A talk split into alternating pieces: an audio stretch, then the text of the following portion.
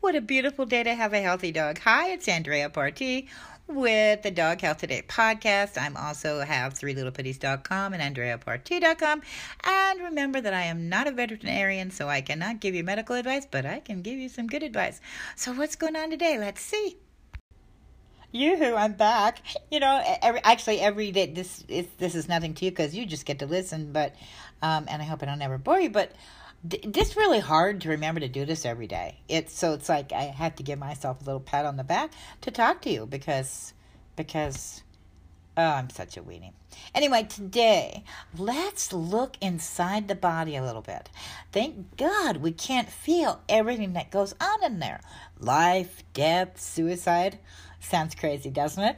Okay, I'm going to just jump in and explain what I mean. We'll start with one of the biggest fears we have, and that is cancer. Did you know that everyone has cancer cells? Every single day, according to Deepak Chopra. And I'm sure I've heard it other places, but I know that I've heard it in one of my favorite interviews with him. Anyway, why do some of us or some of our dogs get cancer and others don't? Cancer cells are cells with DNA damage. They are dysfunctional and can be harmful, obviously, to the body. Yet a body in good working order has a function called apoptosis. I think that's how you say it. What? Apoptosis is a type of cell death in which the cell uses specialized cellular machinery to kill itself. Yep, we are talking cell suicide. The body is such an amazing thing. Remember how I always say the cause of diseases are toxins and lack of nutrition? A truly healthy body can self heal. And a healthy body knows how to get rid of things that threaten its survival. You know, what breaks my heart every time is when I get a new request to help someone's dog heal from cancer. And here's what they all said, every one of them. Quote, but he's totally healthy except for the cancer. Quote, that's so not true. The visual absence of disease is not health. And by the way, I do not do any cancer consultations. It's not in my expertise and it's too heartbreaking for me personally.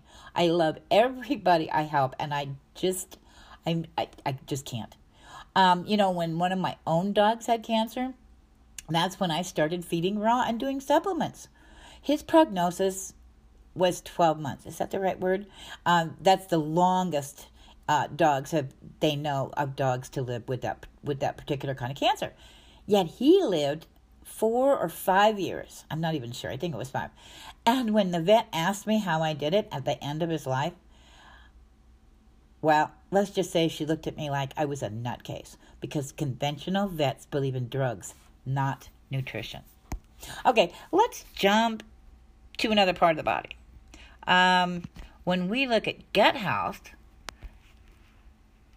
the gut. Oh, yeah. Oh, yeah. Anyway, when we look at gut health, there's some suicide going on there too.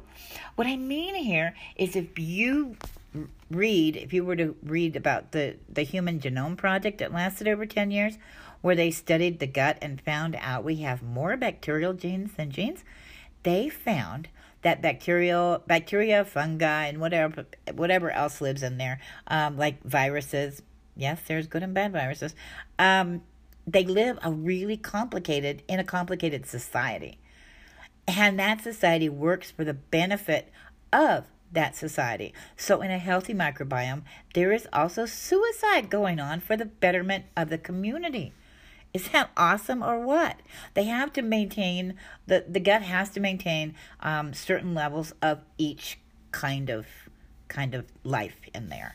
So um, when it gets too bad, you know, I wish that my body, my dog's body would do or somebody's mine. I have yeast. Lou doesn't. I was actually thinking of, of a lot of customers I've had. I wish that we could all just do that naturally to get rid of yeast, but when things get totally out of, balance, out of balance, the body can't do that.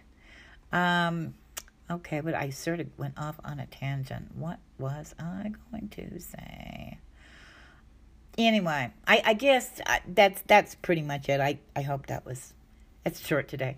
Um, the more that I learn about the body, the more I think of the original Men in Black movie with Will Smith and Tommy Lee Jones, especially at the end when Will opens a locker somewhere and there is like this whole universe in it. Do you remember that part?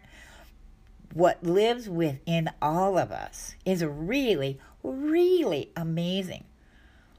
Sorry, I don't remember the doctor's name, but I was listening to an interview the other day where she was explaining that now, and she, by the way, she cures people with bacteria. Yep, she has she was totally amazing. Anyway, um, she said was explaining that now that we can see inside ourselves, more than half of us is actually made of other life forms like bacteria, fungi, viruses, etc. But the point is, they are the ones that allow us to live. Makes you give makes you think a lot more about antibiotics, doesn't it? Anyway, um, I'm definitely going to show my age here at the end because as I was thinking about all this stuff, what to tell you, I started hearing the music from the Outer Limits. When I was a kid, it was really scary. So, so quick correction here. I said Outer Limits when I meant Twilight Zones. Both of those were on about the same time, and Outer Limits was scary too. But the Twilight Zone had really weird stuff. Okay, now that I mentioned the Twilight Zone, I decided to record it for you, mostly because I guess I wanted to go back into kind of go back into history, my, history. But apparently, uh, this TV show was on in 1962. Yeah, that's how old I am. Anyway, here it is. It's kind of cool.